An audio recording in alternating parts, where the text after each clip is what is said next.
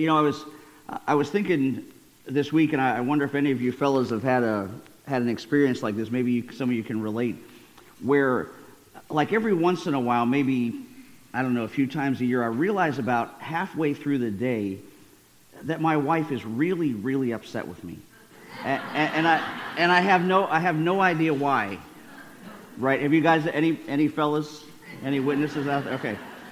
Uh, and it can be kind of scary, right, guys? And now, it, it, if you know my wife, you know she's she's not shy about keeping me in line. Uh, but but she she really is generally a pretty kind, e- easygoing person. So when she gets that heated, uh, it, it's unusual. Uh, and especially when I have no clue what I've done to cause the situation. The, the only thing that I can do uh, is go find out as quickly as I can what it is that I did and say I'm sorry. Uh, or, or in some cases, just go straight to the sorry and then worry later about what it was that caused it. But, but anyway, hi, honey. But, but anyway, what, my point is when you know someone who is normally patient and, and gracious and eager to show love and tenderness, uh, and that person then seems off the charts angry, you better pay attention, right?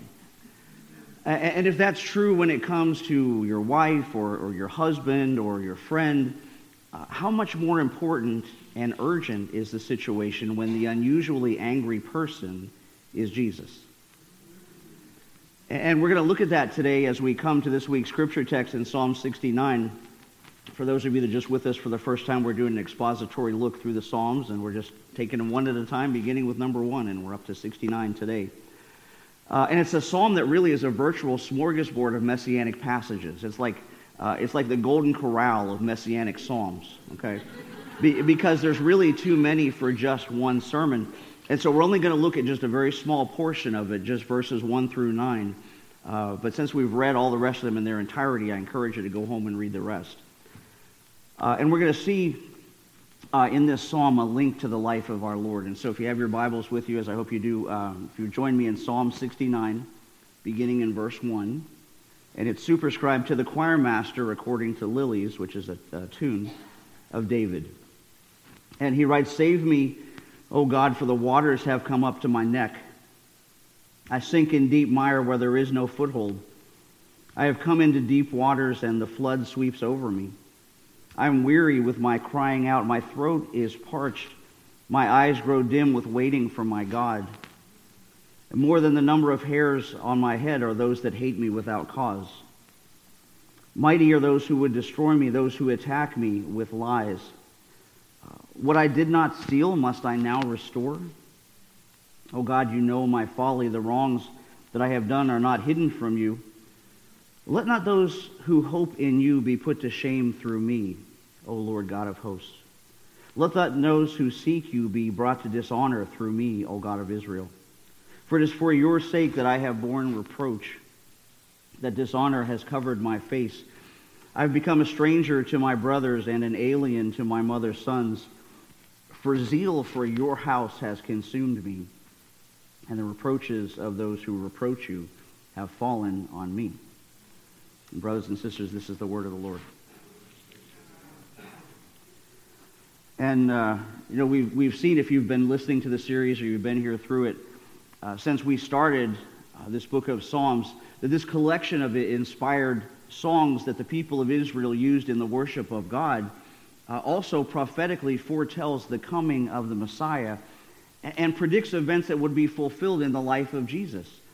Uh, there's 25 of them in total, 25 uh, different messianic psalms, one out of every six that include at least one messianic prophecy. And as I said, uh, today is no exception, as it starts out speaking of David initially, but ultimately points to the life of our Lord Jesus, and more specifically to a story in the Gospel of John, chapter 2, and that's the story of Jesus cleansing the temple. And so I'm going to read just a brief portion of that to you. Uh, if you're following along there, it's John chapter 2, beginning in verse 13. John tells us it was time for the Jewish Passover celebration, so Jesus went to Jerusalem. Uh, in the temple area, he saw merchants selling cattle and sheep and doves for sacrifices. He also saw dealers at tables exchanging foreign money. Jesus made a whip from some ropes and chased them out of the temple. He drove out the sheep and the cattle, scattered the money changers' coins over the floor, and turned over their tables. And then going over to the people who sold doves, he told them, Get these things out of here. Stop turning my father's house into a marketplace. And when his disciples remembered this prophecy from Scripture, they remembered the line from Psalm 69 we just read Passion for God's house will consume me. But the Jewish leaders demanded, What are you doing? If, if God gave you authority to do this, show us a miraculous sign to prove it. All right, Jesus said, Destroy this temple, and in three days I'll raise it up again. What? They exclaimed, It's taken 46 years to build this temple, and you can rebuild it in three days? But when Jesus said this temple, he meant his own body. And after he was raised from the dead, his disciples remembered he had said this, and they believed both the scriptures and what Jesus had said. Does that story surprise you a little bit if you've never heard it before or read it before? Because we don't really imagine Jesus as the lash out in anger type of guy, do we? Uh, we don't like to, to think of God as being angry. And most people don't. In fact, I think uh, if you were to poll the general population uh, as far as why they don't go to church, I think you'd find it's because many people have been beaten up by the message that uh, God is an angry God who's just waiting to smite everyone for their sins. Uh, and we don't really like that idea of God. We, we prefer the idea of the God of grace and God of love and God of forgiveness. And, and the truth really is that the church throughout history has tended to swing kind of from one extreme to the other uh, in presenting that idea. And it's really a shame because the truth is there's a balance to be had. In fact, that's one of the things that I really love about our Reformed congregational faith, uh, and that is our theology that understands that God is on both sides of the equation. That God works through law and through gospel, and that he works through human responsibility and divine sovereignty. And we also can celebrate both his attributes of righteous judgment and relentless love. But you know, in today's world, the, the doctrine of the wrath of God has kind of fallen on hard times. Because any concept of God's wrath is too upsetting to our modern sensibilities. It's too disconcerting and too intolerant. And we kind of live in a day where we've set ourselves up as the judge and put God's character on trial. Well, that's kind of a switch, isn't it? But you know, it's almost the same thing that Satan did in the garden when he hinted to Adam and Eve that God might be holding out on them a little bit by restricting their access to the tree of knowledge. And so that means that now more than ever, right thinking is needed about the doctrine of God's righteous anger and what it really means to us today. Because, you know, getting angry isn't always a bad thing. It's what you do with that anger that makes it wrong. That's why Paul said in Ephesians 4.26, be angry but do not sin. Right? Because anger is what psychologists call like a secondary emotion. It's like physical pain. You know, we've talked about this before. Pain can be a good thing. Uh, it alerts us to the fact that there's an injury uh, or that there's something not right with our body. Uh, and anger is that same kind of thing. It's an internal alarm that tells us something's not quite right. Uh, it's a sign that someone or something that we value and care about has been violated.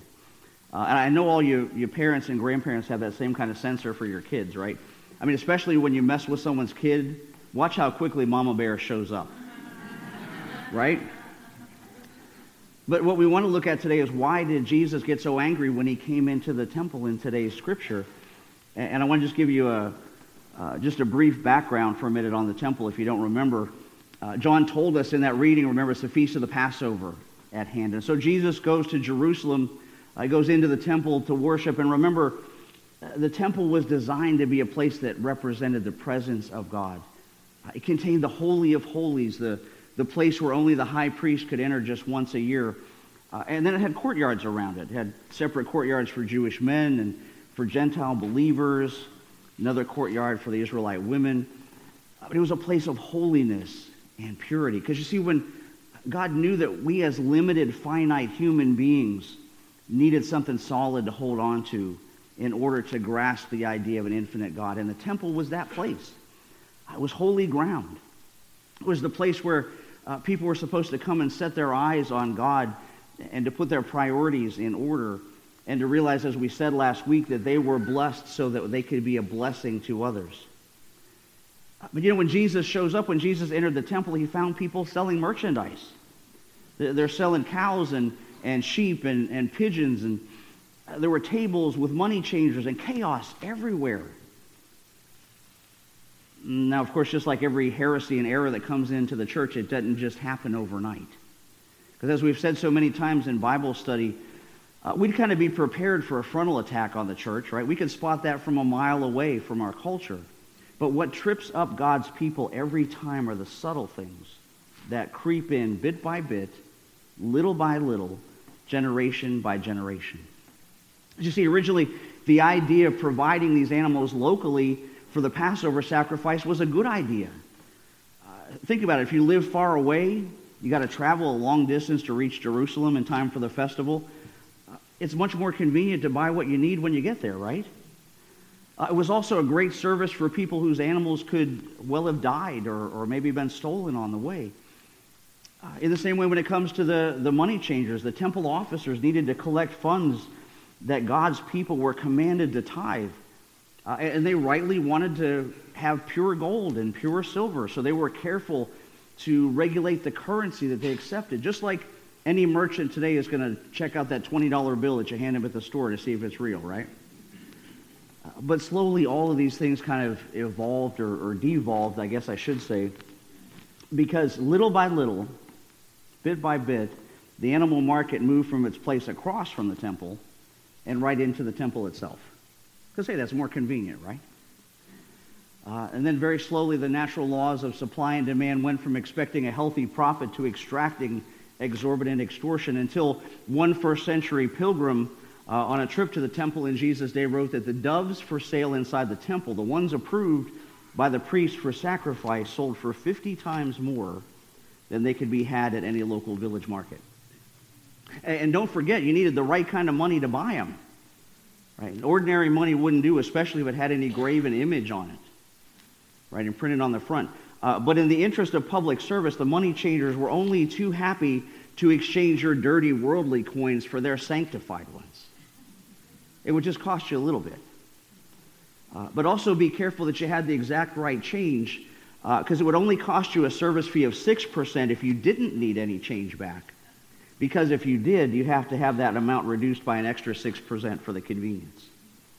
That's why Jesus said in Matthew's account of this event, the scriptures declare, My temple will be called a house of prayer, but you have turned it into a den of thieves. You see, Jesus wasn't angry because these guys were practicing capitalism. Capitalism was invented in the Bible. Uh, Jesus was angry because the sellers of animals were selling dishonestly. And the money changers were charging interest dishonestly, knowing that the people had nowhere else to go to get what they needed, to get what the law required, to get what God required. Pretty clever system, right? Those religious leaders had it all figured out. But you know, beyond the racketeering aspect, what they were actually doing was committing idolatry in the temple of the living God.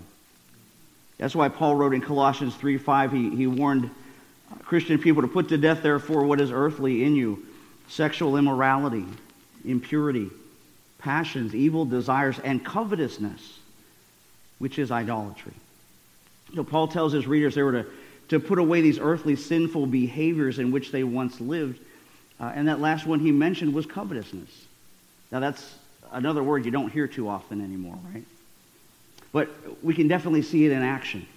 Covetousness is when uh, it's desiring something that another person has, believing that you deserve it more. It's like on a, on a kind of a micro scale, if I were to uh, be daydreaming and say, you know, I really should have Bill Gates' money because I could use it a whole lot better than he does. Right? But you know, on a larger scale, we see it played out uh, when any social group that you want to name goes from rightly expecting equal opportunities in this world to demanding equal outcomes, regardless of the effort they put in. That's covetousness. Because uh, covetousness is more than greed which says, I deserve this. Covetousness goes beyond and says, I deserve this more than you. Okay? Because don't forget, money and possessions in themselves aren't evil. Uh, if they're obtained illegally, though, and if they consume all of our thoughts and actions, it's then that they become an idol, that they take the place uh, in the human heart that's reserved for God alone, and they become an idol to worship instead of God. Because they replace God as our supreme delight with perishable finite, earthly, material things. And when we put those things, specifically other people's things, in the place of God, then those things become more dear to us than a relationship with the Father. And that's what's happening in this story in the temple. The animal sellers and the money changers had a legitimate role to play in helping the people to worship, but they perverted it with materialism and avarice and robbery and corruption. They weren't giving the people the animals or the change that their money was worth, and so they were stealing from them and breaking at least three of God's direct commandments right on his doorstep. So they're desecrating the temple. They're profaning the name of God and his rightful worship, and that's why Jesus was angry. Now, some folks reading this story may say, well, Pastor, Jesus might have had a right to be angry, but come on, did he need to react so severely? Right? Did he need to throw over the tables? Uh, did he need to chase people out with a whip? Drive the animals out? Let the birds free? And you know, the answer is yes, for a couple of reasons. Jesus was right to act in anger the way he did because Jesus was defending the holiness, the, the hallowedness of God's name. Jesus was making it clear that the temple was to be kept holy and set apart for God alone and clean from the sins that we allow to creep in around us. I think I've mentioned this to you guys before. Uh, if you guys know who R.C. Sproul is in his book, The Holiness of God, he said, uh, sins like we're describing are cosmic treason. He says a treason against a perfectly pure sovereign and an act of supreme ingratitude toward the one to whom we owe everything. The one who has given us life itself, and by it we're saying, God, my judgment is better than yours, and your authority doesn't apply to me, and my wants are beyond your jurisdiction. That's what we're saying when we say no to God. Uh, and in today's text, we see Jesus zealously or, or jealously really protecting the Father's honor. And when the disciples saw all of those things going on, they saw the tables being flipped and the coins scattered and the flocks of birds released and the tradesmen scrambled to gather everything up, they remembered what David had prophesied in our psalm for today in 69.9 when he said, Zeal for your house will consume me. Right, and zeal is, you know, it's that intense enthusiasm. It's, it's devotion is being totally committed, is being sold out, is totally obsessed with something. And Jesus was intensely devoted to the temple in that way and to its holiness. He was totally committed to the pure worship of God, uh, and he was completely sold out and wholeheartedly devoted to his Father and the holiness of his name. And the point of telling you all of that uh, is for us today, we need to ask ourselves, what are you and I zealous about? Uh, for what or for whom would you uh, cross an ocean or, or climb a mountain or bypass a desert? What would you risk everything you have and everything you are for? Uh, is there anyone or anything that you feel like that about? What are you zealous about? What would you be willing to make a scene over? Who would you be willing to offend for the honor of God? You know, I can tell you honestly, I've seen more people get upset over uh, somebody slamming their favorite uh, sports team than they would ever get about someone taking the name of Christ as a curse word. Right? But Jesus was zealous to preserve and draw attention to the holiness of the Father's name. And, brothers and sisters, we've been called to do the same thing. Uh, not by judging other people, not by uh, going around thumping people over the heads with our Bibles, not by pretending that we're better than anybody else is, but just by a pure love of Christ in His Word. And, you know, if we pull all these things together, and you know, when you think, what do we make of all of this uh, and the talk of Jesus' anger? And there's plenty, I, I think. Uh, kind of reminded me of what civil rights activists said uh, in the early 20th century that lack of anger is a failure of nerve when it leads to apathy. Right? Lack of anger is a failure of nerve when it leads to apathy. And he said it also in the words of Edmund Burke For evil to succeed, all that is needed is for good men to do nothing. But you know, I think he could have said all that was needed was for good men not to get angry. And you know, I'm not talking about going out and becoming as obnoxious as we possibly can be. But you know, we need to reclaim our Christian heritage and we need to do it quickly. And for us, that means uh, we need to shake off the cultural stereotype that Christians are just nice little doormats and harmless pushovers without the courage to stand up against real evil in this world the evils of, of, of, abortion and homosexual marriage and all of these things that are crowding in on us, and teach the unequivocal truth with the authority, or to speak the truth of God's word in the face of political correctness. because the honor of God's house is at stake. And I don't just mean these four walls. I mean before the leaders in this watching world. Remember, that's why uh, we read in John uh, the same thing was happening with the Jewish leaders. They demanded of Jesus, What are you doing? If God gave you authority to do this, show us a miraculous sign to prove it. And Jesus said, All right, destroy this temple, and in three days I'll raise it up again. And they said, What? It's taken 46 years to build this temple, and you can rebuild it in three days? But when Jesus said this temple, he meant his own body. And you see what's happening there in that scripture? Jesus is saying, I am the temple. I'm the place where God meets creation. I'm the place where God is with us. In fact, that's why John, who wrote this, started out his whole gospel by saying, The Word became flesh and tabernacled with us. It dwelt with us. He pitched his tent right here with us.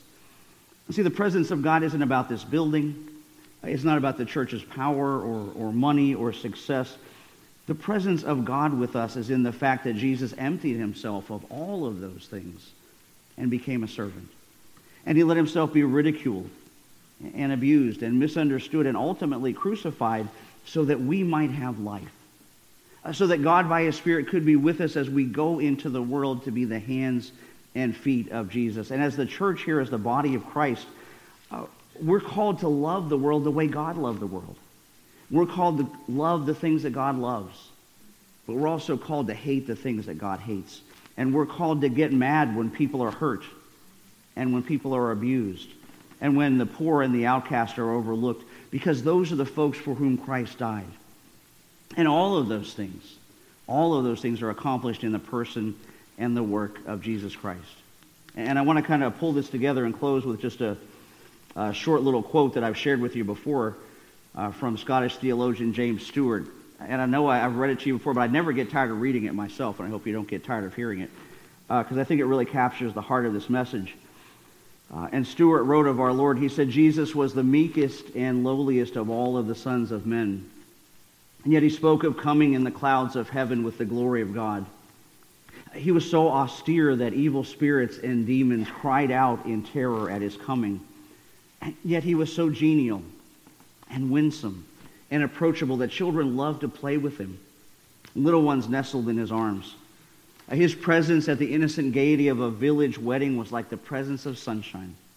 And no one was half so compassionate to sinners, yet no one ever spoke such red hot, scorching words about sin. A bruised reed he would not break.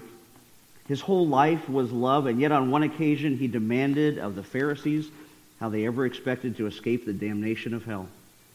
He was a dreamer of dreams, seer of visions, and yet for sheer stark realism, he has all of our stark realists soundly beat.